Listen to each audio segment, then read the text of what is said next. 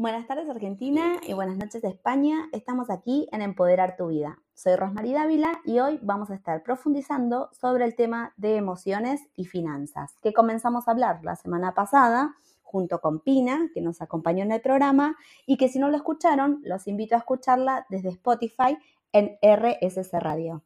Y también vamos a hablar de cómo incentivarnos a generar nuevos ingresos. La semana pasada estuvimos hablando de las emociones y el dinero, y en particular, en el caso de Pina, en una separación, cómo estar tranquilas para tomar decisiones acertadas y sobre todo comenzar a tener más claridad en los gastos y planificación a largo plazo. Para profundizar un poco más en este tema, quiero traerles un ejercicio donde me gustaría que piensen sobre conversaciones relacionadas con dinero en la infancia. ¿Quién manejaba la economía familiar? ¿Se planificaba? ¿Se ahorraba? ¿O se vivía al día? Y con deudas. Bueno, luego de esto, piensen cómo es su economía hoy. ¿Hay relación con la infancia? Si encuentran relación, será muy fácil, porque ya tienen una base donde comenzar a trabajar estos temas particulares y hacerse preguntas para resolverlos. Las invito también a escuchar mi primer programa, donde conté un poco mi historia y cómo llego a hablar de finanzas desde esa influencia. Hacemos una pequeña pausa y seguimos.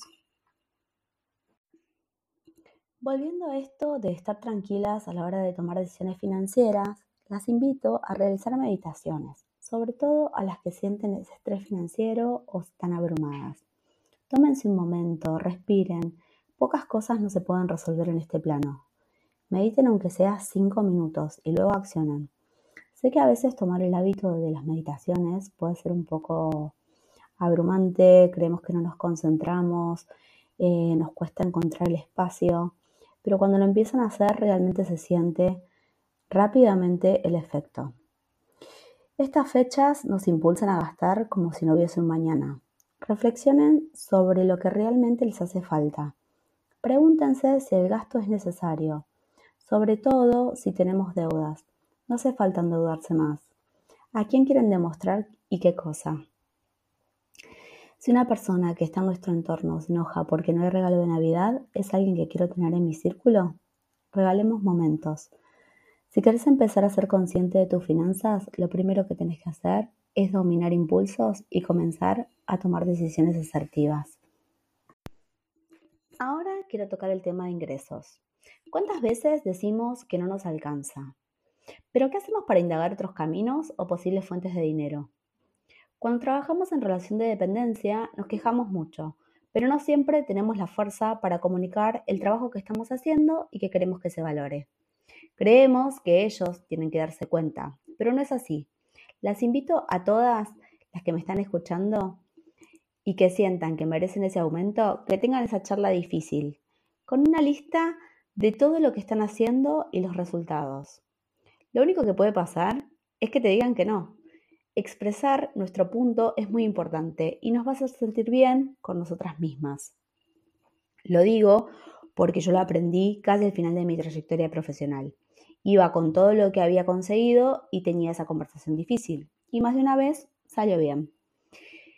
Hace poco leí un informe sobre la diferencia de salarios entre hombres y mujeres. Y una de las causas esto quiero que quede bien claro, solo una de las causas, es que los hombres negocian más su salario que las mujeres, incluso cuando piden aumentos de salario más seguido. ¿Les parece curioso? A mí no me asombra para nada. Y bueno, ya saliendo un poco de estas estadísticas y del trabajo en relación de dependencia, quiero hablarles de y dar una introducción de lo que llamamos ingresos pasivos que son esos ingresos que quizás al principio tengo que ponerles tiempo, energía, ahorro, pero luego empiezan a generar sus frutos sin que tenga que hacer nada. Y antes de contarles alguno de estos casos, les dejo una pregunta de reflexión. ¿Cuántas veces se sientan a pensar en todo lo que saben hacer? ¿Alguna vez hicieron inventario? Es curioso porque normalmente no lo hacemos y no nos damos por enteradas de toda la mochila de conocimiento que tenemos les propongo que lo hagan y que de todo eh, hagan como un listado, lo apunten, analicen, ¿por qué les pagarían? Les puedo asegurar que se van a quedar con la boca abierta. A lo largo de la vida vamos acumulando conocimientos y nunca nos detenemos a ver cómo podríamos sacarle provecho. Ahora sí, y sin más suspenso, hablemos de los diferentes tipos de ingresos pasivos. Los primeros y súper conocidos son las inversiones y dentro de este grupo las acciones que son básicamente la representación de partecitas de empresas que podemos comprar a través de un banco o de un broker. Y hay un montón de plataformas amigables.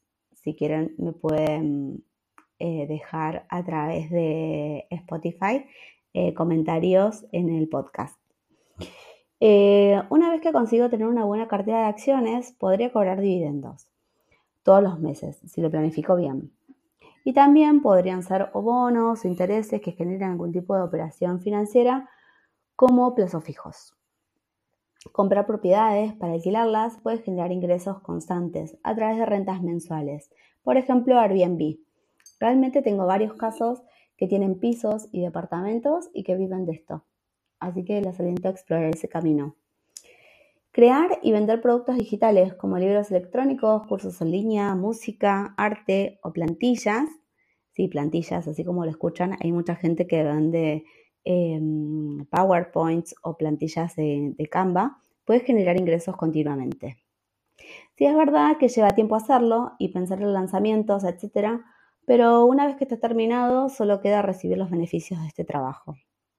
Si ya sabes programar, desarrollar una aplicación o software y venderlo en tiendas de línea, puedes generar ingresos también a largo plazo. Si tienes derechos de autor sobre música, libros, fotografía u otros contenidos, puedes ganar dinero a través de regalías por su uso o reproducción. Hay un montón de plataformas para investigar y generar este tipo de ingresos. Y estos son solo algunos ejemplos. Es importante recordar que cada uno tiene sus propias consideraciones. Bueno, queridas oyentes, hemos llegado al final de nuestro tiempo juntas explorando las complejas intersecciones entre emociones, dinero e ingresos pasivos. Hoy hemos navegado por las aguas de la psicología financiera, descubriendo cómo nuestras emociones pueden influir en nuestras decisiones económicas. Recuerden que el dinero no es solo números en una cuenta, sino una fuerza que puede afectar profundamente nuestras vidas emocionales, desde la euforia de un logro financiero hasta la ansiedad de las deudas. Cada emoción está entrelazada como nuestra relación con el dinero. También hemos explorado el fascinante mundo de los ingresos pasivos, esa senda donde el dinero trabaja para nosotras, permitiéndonos disfrutar más de la vida. Es como sembrar semillas hoy para cosechar frutos mañana. Y antes de despedirnos, les dejo esta reflexión donde el verdadero valor del dinero no está solo en acumularlo, sino en utilizarlo para construir la vida que anhelamos. Agradezco a todas por acompañarme en este viaje. Recuerden que cada pequeño paso que den hacia una relación más saludable con el dinero puede tener un impacto significativo en el bienestar emocional. Desde Madrid les envío un fuerte abrazo virtual y las animo a que vayan tomando nota cada semana de los ejercicios y los temas que vamos hablando. Realmente, si comienzan a estar ordenadas, van a poder empoderarse de sus finanzas y conseguir todo lo que se propongan. Un abrazo fuerte.